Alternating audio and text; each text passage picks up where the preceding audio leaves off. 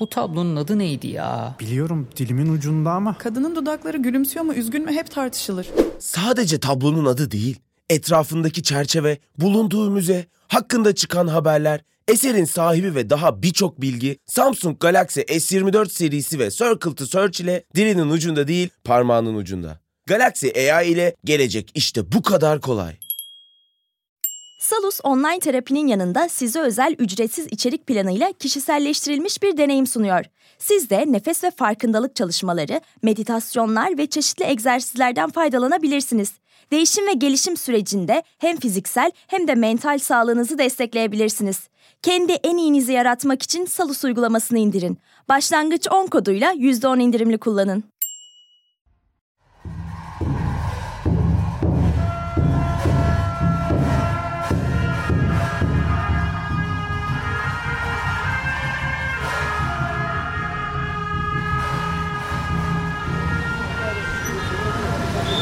Asya'ya hoş geldiniz. Yine bir köşe başında durdum. Sadece manzarayı seyrediyorum. Çünkü trafik kuralı denen bir şey yok. Ana caddede çift yön akış var. İnsanlar yürüyor. Kimse kimseye bakmıyor ve uydukları bir kural yok ama ne demiştik? Organize olmuş kaos. Yeniden burada olmak çok enteresan. Ben de 5 ay sonra döneceğimi düşünmemiştim. Dünyaya fırlatıldığın bu serisinde felsefenin izinde yolculuğumuza devam ediyoruz.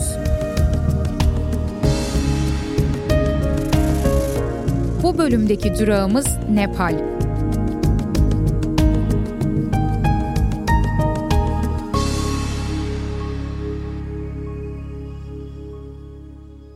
İlk defa uzun bir süredir ilk defa seyahat ettiğim bir yerde sinirlendiğimi fark ettim. Çok komik çünkü ben Nepal'e aslında meditasyon pratiğimde derinleşmek suretiyle sakinleşmeye gelmiştim. Ama bu bir haftalık sürede daha gergin bir hale geçtiğimi fark ettim. Bu noktada şunu da sorabilirsiniz. Çok anlamlı bir soru ki Bilkent'teki felsefe şenliğinde de benzer bir soru sormuştu bana oradaki konuşmacı. Yani felsefe öğrenmek için kalkıp başka bir kıtaya gitmene gerçekten gerek var mı? Otur evde Hinduizmi, Budizmi çalış gibi bir soru vardı. İğneleyici bir soru değil aslında yanıtını o da biliyordu ama bana alan açmak istemişti. Doğru bir açıdan saatte 100 mil kat ederek yer değiştirmek gücümüzü, mutluluğumuzu ve bilgimizi bir nebze bile arttırmayacaktır diye bir sözü vardı Alain de Botton'un Seyahatin Felsefesinde. Bir açıdan öyle ama başka bir açıdan şöyle katılmıyorum. İki konu var. Birincisi her günkülüğün içerisinden çıkmanız gerektiğini düşünüyorum. Yani bazı insanların kafası böyle çalışır. Hani yazarlar ilham bulmak isterler ya ilhama sahip olmak için bazı koşulların sağlanması gerekir. Bende de bu her günkülük içerisindeyken kafam çalışmıyor. Yani yaratıcı işler yapamıyorum ve onun dışına çıkmam gerekiyor. Birincisi bu. İkincisi daha önce de konuştuğumuz gibi bu seri boyunca Hinduizm ve Budizm bir teorik çalışma olmaktan ziyade pratik. Haliyle sizin bunu pratiklerinizde yedirmeniz ya da pratik eden insanların ne şekilde yaşadığını görmeniz lazım. Çünkü bu da dahi teorik bir araştırmaya karşıydı. Benim Nepal'e gelene kadar Budizm hakkındaki görüşlerim Batı'nın zihniyle yazılmış, kurulmuş ya da Batı'ya dönük bir yüzle Budizmi tanıtan Hint araştırmacılardı. Şimdi bu cümleyi şöyle açacağım tekrar. Biz genelde bazı öğretileri fazla seyreltilmiş bir şekilde okuyoruz. Felsefi konular söz konusu olduğunda. Mesela Budizm'deki reenkarnasyon meselesinin şöyle anıldığını görürsünüz. O aslında kişinin ruhunun ölüp işte başka başka bedenlerde yeniden can bulması değil de kişinin yarattığı değerler sisteminin sonsuz olmasıdır gibi bir açıklama modeli de var o kadar seyreltilip rasyonelize bir hale getiriyorsunuz ki artık o öğreti kalmamış oluyor. Budizmin tamamı için bunu söylemeyeceğim ama Batı akademisi içerisine giren Budizm oldukça seküler. Hatta erken dönem Budizmin zaten ateist olduğuna dair pek çok kaynak var. Ve böyle bilimsel araştırmalarla benim entegre bir şekilde düşünebileceğim bir alanmış gibi geliyor. Çünkü pozitivist bir yanı var, realist bir yanı var. Zaten dualist değil yani dünyayı, doğayı aşan başka böyle aşkın bir yaratıcı tanrıdan da bahsetmiyoruz. O yüzden benim Budizme baktığımda gördüğüm şey oldukça seküler bir yaşam felsefesiydi. Nepal'e gelince biraz şok oldum. Çünkü buradaki insanlar Hindu Budistler yani hem Hindular hem Budizmi takip ediyorlar ve Budist ritüeller uyguluyorlar. Mesela az önce bir şey gördüm böyle tesbih gibi bir şey var. Hindistan'da da vardı ne taşı olduğunu hatırlamıyorum ama onunla Budist rahipler insanların kafasına sırtına vuruyor. Çok ağır ve büyük bir şeymiş gibi düşünmeyin ama hani bu Kerbela'da yapılır ya senede bir kez insanların kendilerine sırtlarına zincirlerle vurduğu bir ritüel diyeceğim ya da bir dini pratik. Çok benzer bir şey burada da var. Buradaki ritüelleri gördüğümde Budizm bence bir din değil ifademin aslında yanlış olabileceğini düşünmeye başladım. Çünkü eğer ritüelleri çıkartırsak, insanların nasıl yaşadığını bir kenara bırakırsak, gündelik pratiklerinde hani bize böyle seküler gelmeyen, layık gelmeyen şeylerin soyutlama hakkına sahipsek, e siz İslam'dan da bir felsefe çıkartırsınız. Mesela işte tasavvuf için bunu söyleyebilirsiniz ve dersiniz ki tasavvuf e, din değildir işte, sufizm din değildir. Ya da aynı şey Hristiyanlık için de yapabilirsiniz, Yahudilik için de yapabilirsiniz. Zaten bütün dinler bir yaşam felsefesi sunar. Yani din olmanın anlamı bu. Bir yaşam felsefeniz vardır, metafizik kabulleriniz vardır. Üzerinden şekillenen bir günlük pratikler silsileniz vardır. Bu kısımdan bakınca Budizm evet elbette bir yaşam felsefesi ve biz genellikle o kısmı alıyoruz. Ama benim Nepal'de Katmandu'da tapınakları gezerken gördüğüm şu deneyimleri görmezden geliyoruz. Şu an bir seremonideyim. Bayağı insanların beş elemente dair bayrakları var ve bu bayrakları sallayarak bazı mantralar söylüyorlar. Bir çeşit dua gibi Nirvana'ya ulaşmak için. Ve herkesin sırayla takip ettiği bir düzen var. Yani herhangi bir dini ritüel gibi.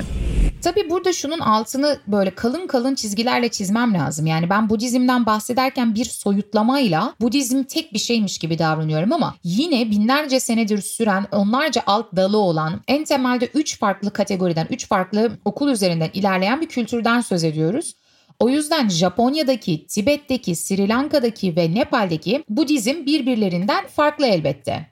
Bunun içine girdikçe ne kadar az şey bildiğinizi fark etmeye başlıyorsunuz. Aynı şeyi İslam için de söyleyebiliriz değil mi? İşte meşayiler var, eşariler var, e, farklı farklı ekoller var ve her birinin çok büyük konularda mesela Tanrı'nın Allah'ın yaratıcı olması ne anlama gelir gibi bir meselede bile farklı ifadeler ortaya atabildiğini görüyorsunuz. O yüzden ben Budizm dediğimde bunun bir soyutlama olduğunu böyle 101 seviyesinde bir açıklama ifade olduğunu kabul etmek lazım. Çünkü Hinduizm'de de daha felsefi olan ve bunun bir din olmadığını, aslında bir yaşam felsefesi olduğunu söyleyen Vedanta denilen bir gelenek var. Ama kalkıp Varanasi'ye giderseniz insanların nasıl yaşadığına bakarsanız Hinduların inanılmaz ortodoks bir şekilde dini ritüelleri doğrudan yaşama pratiklerinde gösteren, kimi zaman rasyonel aklın hiçbir şekilde kavrayamayacağı, yadırgayacağınız pratikler sürdürdüğünü de görüyorsunuz. O yüzden de zaten her defasında Bildiğiniz gibi gezilerimde o bölgede yaşayan, orada doğup büyüyen ve felsefeyle de ilgili bir rehberle dolanıyorum. Bu defa da bir rehberim vardı. Kendisi doğma büyüme Katmandulu, Hindu Budist ve 3 üniversite mezunuydu. 5 dilde konuşuyordu yani epey kültürlü bir insandı. Önce o bana biraz bizim gittiğimiz Monkey Temple hakkında bilgi verdi. You said even uh, Buddha has visited Yes. this temple. How is that possible? Because if it's the first Buddhist place, Uh, before the Buddha, there wasn't Buddhism, right? in Buddhism, Buddha had 10 lives. Huh. Buddha was the last life when he got the nirvana. Before having nirvana, before having salvation, he had altogether nine lives. Understood? Yes, I, I see. So Reincarnation that, uh, issue. uh, that, is- that is the oldest Buddhist shrine of the world. And Buddha was 2600 years ago, but the temple was 3500 years ago before Christ. Sonrasında da oradaki insanların sürekli ellerini vurarak çevirdikleri tekerlekler ve bu silindir şeklindeki tekerleklerin üzerinde yazan şeyleri neden seslendirdiğinden bahsetti. In those prayer wheels, it is written Om Mane Padme Hum, the holy mantra of Buddhism, and it is believed that that mantra was given to them by the god of compassion, Lokeshwara, with 1000 hands. And they also believe that if one recites it 10 million times in the life, they won't have to be reincarnated. They will get directly to the nirvana. So every Buddhist with the rosary beads or with the prayer wheels, they always say Om Mani Padme Hum, Om Mani Padme Hum, Om Mani Padme Hum. Şimdi bir mantra var ve bu mantra ben nirvana'ya ulaşmak istiyorum şeklinde söylenen bir şey. Aslında bu bir nevi de dua yani nirvana'ya ulaşma arzunuzu barındırıyor. E şimdi pratikler var, dua var, dini ikonlar var. Hatta birkaç kişi gördüm bu ikonları baya bir tapınma nesnesi olarak görüyorlardı. Yani önünde secde ediyorlar. Geçerken gördükleri bütün bu ikonlara alınlarını vuruyorlar veya elleriyle ona öpücük koyuyorlar. Geçerken çan çalıyorlar gibi tamamen dini ritüelistik bir pratiğin içerisinde yaşıyorlar.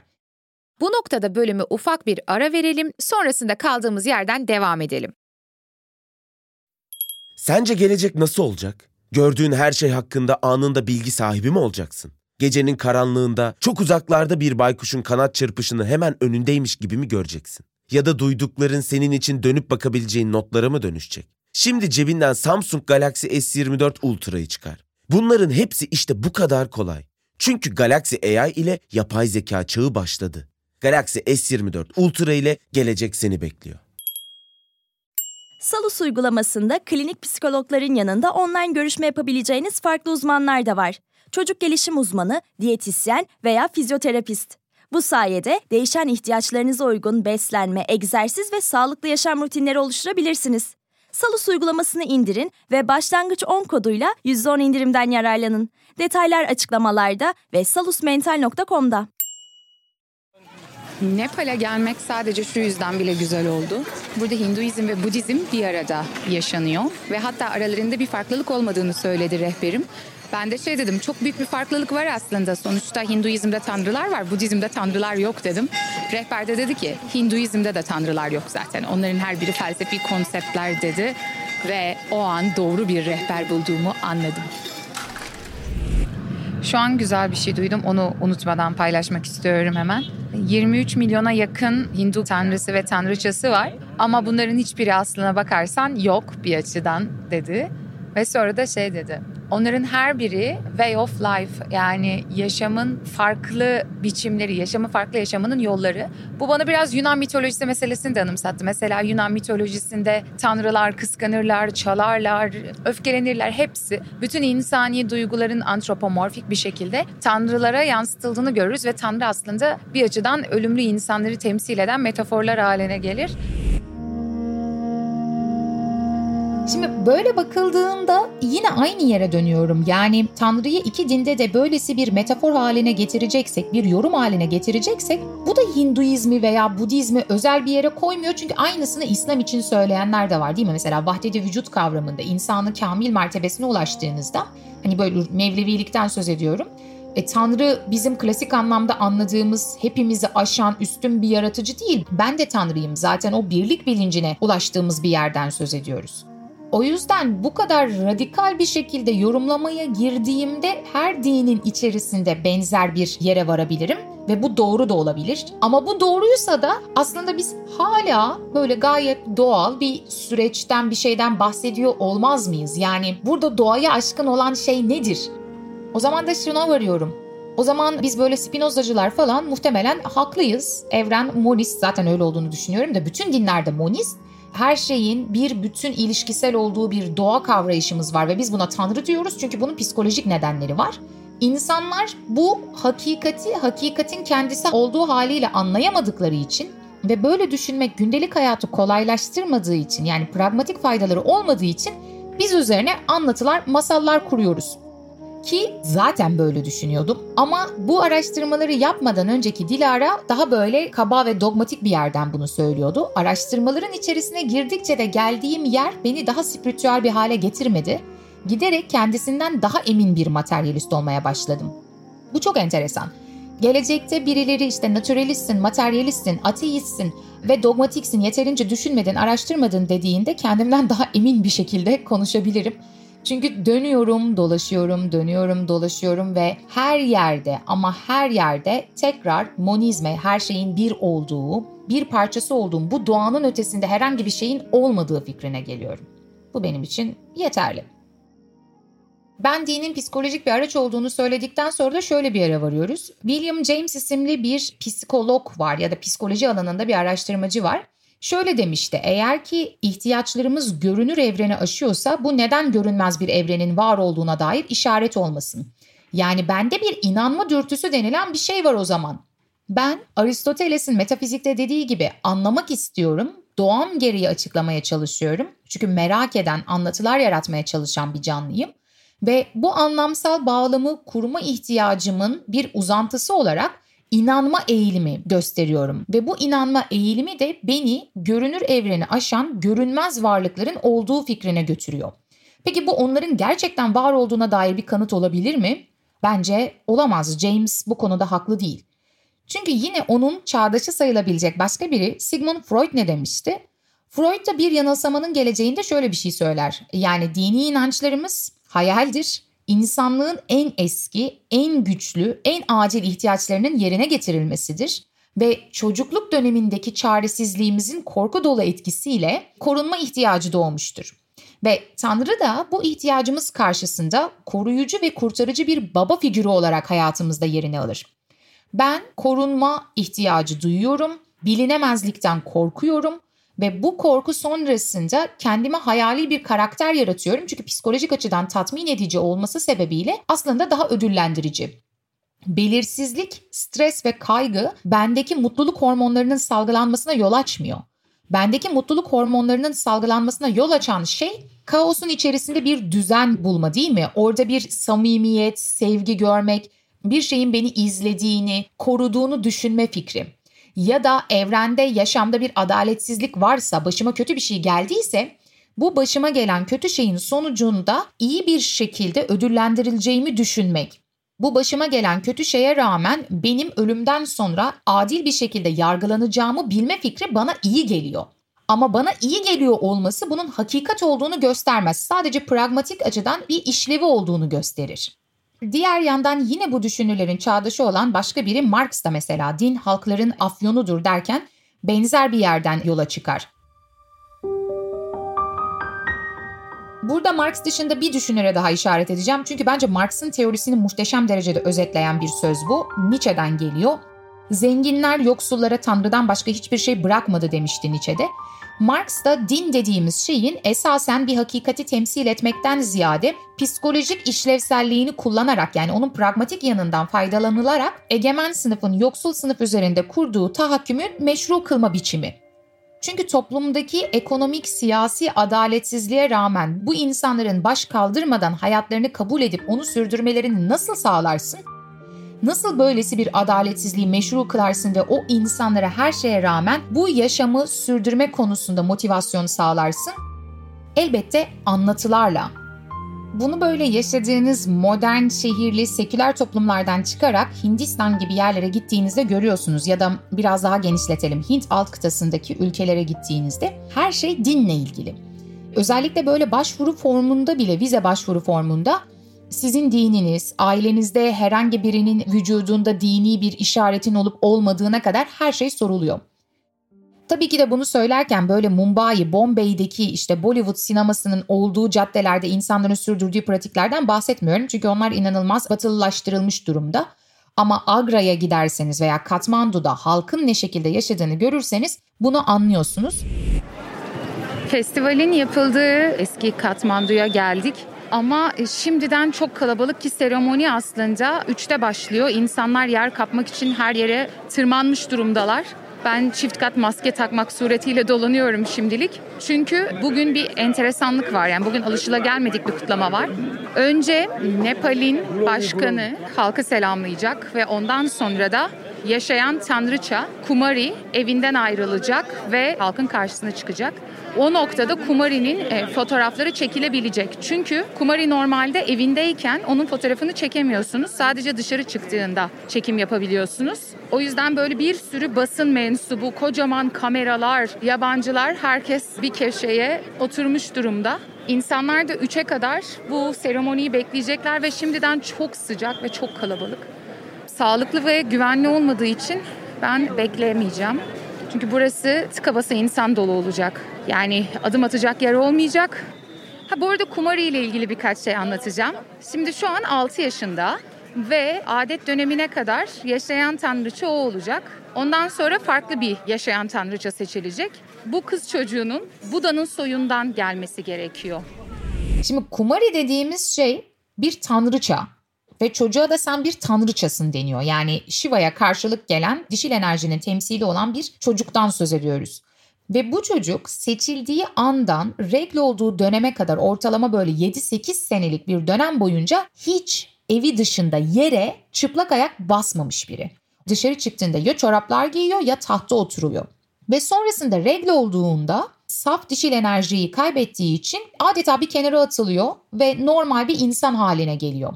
Evlenmesi, çocuk yapması, okula gitmesi bekleniyor. Ama düşünebiliyor musunuz? Bütün çocukluğunuzu tanrıça olduğunuza inanarak geçiriyorsunuz. Sonra okula gideceksiniz, matematikte çarpım tablosu ezberleyeceksiniz. Belki de sınıf arkadaşlarınız size zorbalık yapacak. O yüzden şunu söylemek istiyorum.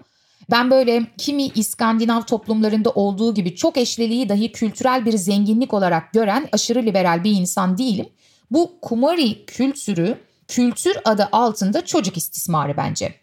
Çünkü bu kız çocukları çocuklukları onlardan çalınmış, sonrasında topluma hiçbir şekilde doğrudan entegre olamayacak, psikolojik açıdan problem yaşayacak insanlar. Ve zaten Google'da şey vardı. Daha önce kumari olan biriyle röportaj yapıyorlar. Normal hayatına döndükten sonra. O röportajı okumanızı öneririm. İnsan 2023'te hala böylesi bir kültürün sürdürüldüğüne, festival alanına toplanan binlerce insanın sadece kumari ile göz göze gelmek için böylesi bir izdiham alanı yarattığına inanamıyor. Ve o noktada da şunları düşünmeye başlıyorsunuz. Dinin belki 2500 sene önce, belki 1500 sene önce, hatta 500 sene öncesine kadar psikolojik açıdan tatmin edici yanları olabilir. Yani doğal bir ihtiyacın sonucu olarak işlevselliğinden söz edebiliriz ama bugün hakikaten hayatımızda anlam ve değeri yaratmak için, bazı ahlaki kuralları temellendirmek için dine ihtiyacımız var mı? Ateist literatürde de benzer bir karşı çıkışla karşı karşıya kalırsınız zaten. Yani dinin yanlış dahi olsa, tanrı olmasa bile böylesi fikirlerin, metaforların veya hikayelerin olumlu sonuçları olduğundan söz edilir. Bunu ben mesela pratik sosyal hayatımda çok fazla insandan duyarım. İyi ki de din var. İşte pek çok insan sırf günah olduğu için hırsızlık yapmaz. İşte pek çok insan sırf günah olduğu için tecavüz etmez denir. Bu insanları sen işte hukukla, ahlakla, felsefeyle ikna edemezsin. Bu insanları kontrol altında tutmak için din denilen bir olgunun var olması gerektiğini söylerler. Bu biraz Pascal'ın bahsi gibi yani bir nevi blöf yapıyorsunuz. Tanrı varsa zaten inanıyormuş gibi yaptınız. Hop paçayı kurtardınız. Yoksa da en azından toplumsal hayatı düzenledi gibi bir şey söylüyoruz. Ateist literatürde kimi karşı çıkışlarda der ki dinin faydaları, getirileri ve götürülerini bir teraziye koyduğumuzda aslında bu olgunun gündelik hayatımızda götürdüğü şeylerin negatif etkilerinin olumlu etkilerinden çok daha fazla olduğunu görmeye başlarsınız. Dahası belki tarih içerisinde bu durumu değerlendirmek ciddi bir tarihsel arka plan, sosyoloji ve psikoloji gerektirecektir ama 2023 itibariyle durumun değişebileceğini söyleyebiliriz. Örneğin çok kaba bir örnekle biz bugün hayvan haklarından veya kadın haklarından dini metinler sayesinde bahsetmiyoruz değil mi? Rasyonel aklın gelişimi sonucunda demokratik tartışmalar sonucunda vardığımız modern toplumun getirileri bunlar. Ve bir açıdan bu tamamen benim öznel fikrim sadece işe yarıyor, kendimi daha iyi hissediyorum diye inanmaya devam etmek ya da bir dinin mensubu olmak bana dürüstçe gelmiyor. Bu açıdan ya inanıyorsunuzdur ya da inanmıyorsunuzdur. Daha iyi hissetmek için gideceğiniz son çare ya da yegane çare herhangi bir anlatının grubun parçası olmak olmamalı diye düşünüyorum. Çünkü benim genel olarak bütün yayınlarımda altını çizdiğim gibi kişisel felsefem uyarınca dünyevi bir felsefe aracılığıyla ayakları yere basan, bedenli, doğayla, başkalarıyla ilişkisel bir yaşam felsefesi de kurulabilir. Anlam ve değeri her defasında doğayı aşan güçlere dayanan dinler aracılığıyla bulmak zorunda değiliz. Bunu defalarca konuştuk. Özellikle kendi hayatının tanrısı olmak bölümlerinde. Tüm bu serüvenlerden sonra yapmak istediğim şey biraz da bu. Hani olur ya her kişinin kendisince bir opus magnumu, büyük eseri. Ben de bu yaşamı, yaşamanın olanaklarını arttıran dünyevi bir felsefe üzerine yazıp çizmek istiyorum. Çünkü bana kalırsa herhangi bir dine mensup olmadan da ahlaki, anlamlı, değerli bir yaşam sürmek mümkün. Bu bölüm biraz tartışmalı oldu ve kavramların her birinin kendi içerisinde tartışılması gerektiğinin farkındayım. Yani akademik bir makale olsaydı din psikolojisi apayrı bir alan, sosyolojisi ayrı, tarihe ayrı bir alan olurdu. Ve kavramları her defasında soyutlayarak genellemeler üzerinden konuşmak durumundayım. Çünkü ortalama 20 dakika sürmesi beklenen bir podcast'ten bahsediyoruz. Bu noktada hayırseverlik ilkesi uyarınca bir okuma dinleme yapacağınız umut ediyorum. Yani ne demek istediğimi çıkarsayarak devam etmek. Çünkü günün sonunda popüler bir içerik üretiyoruz. Fikirlerinizi merak ediyorum. Belki bana Instagram üzerinden yazmak istersiniz. Gelecek bölümde tam olarak nerede olacağımdan emin değilim ama felsefenin izinde olacağımız kesin. Görüşmek üzere, meraklı kalın.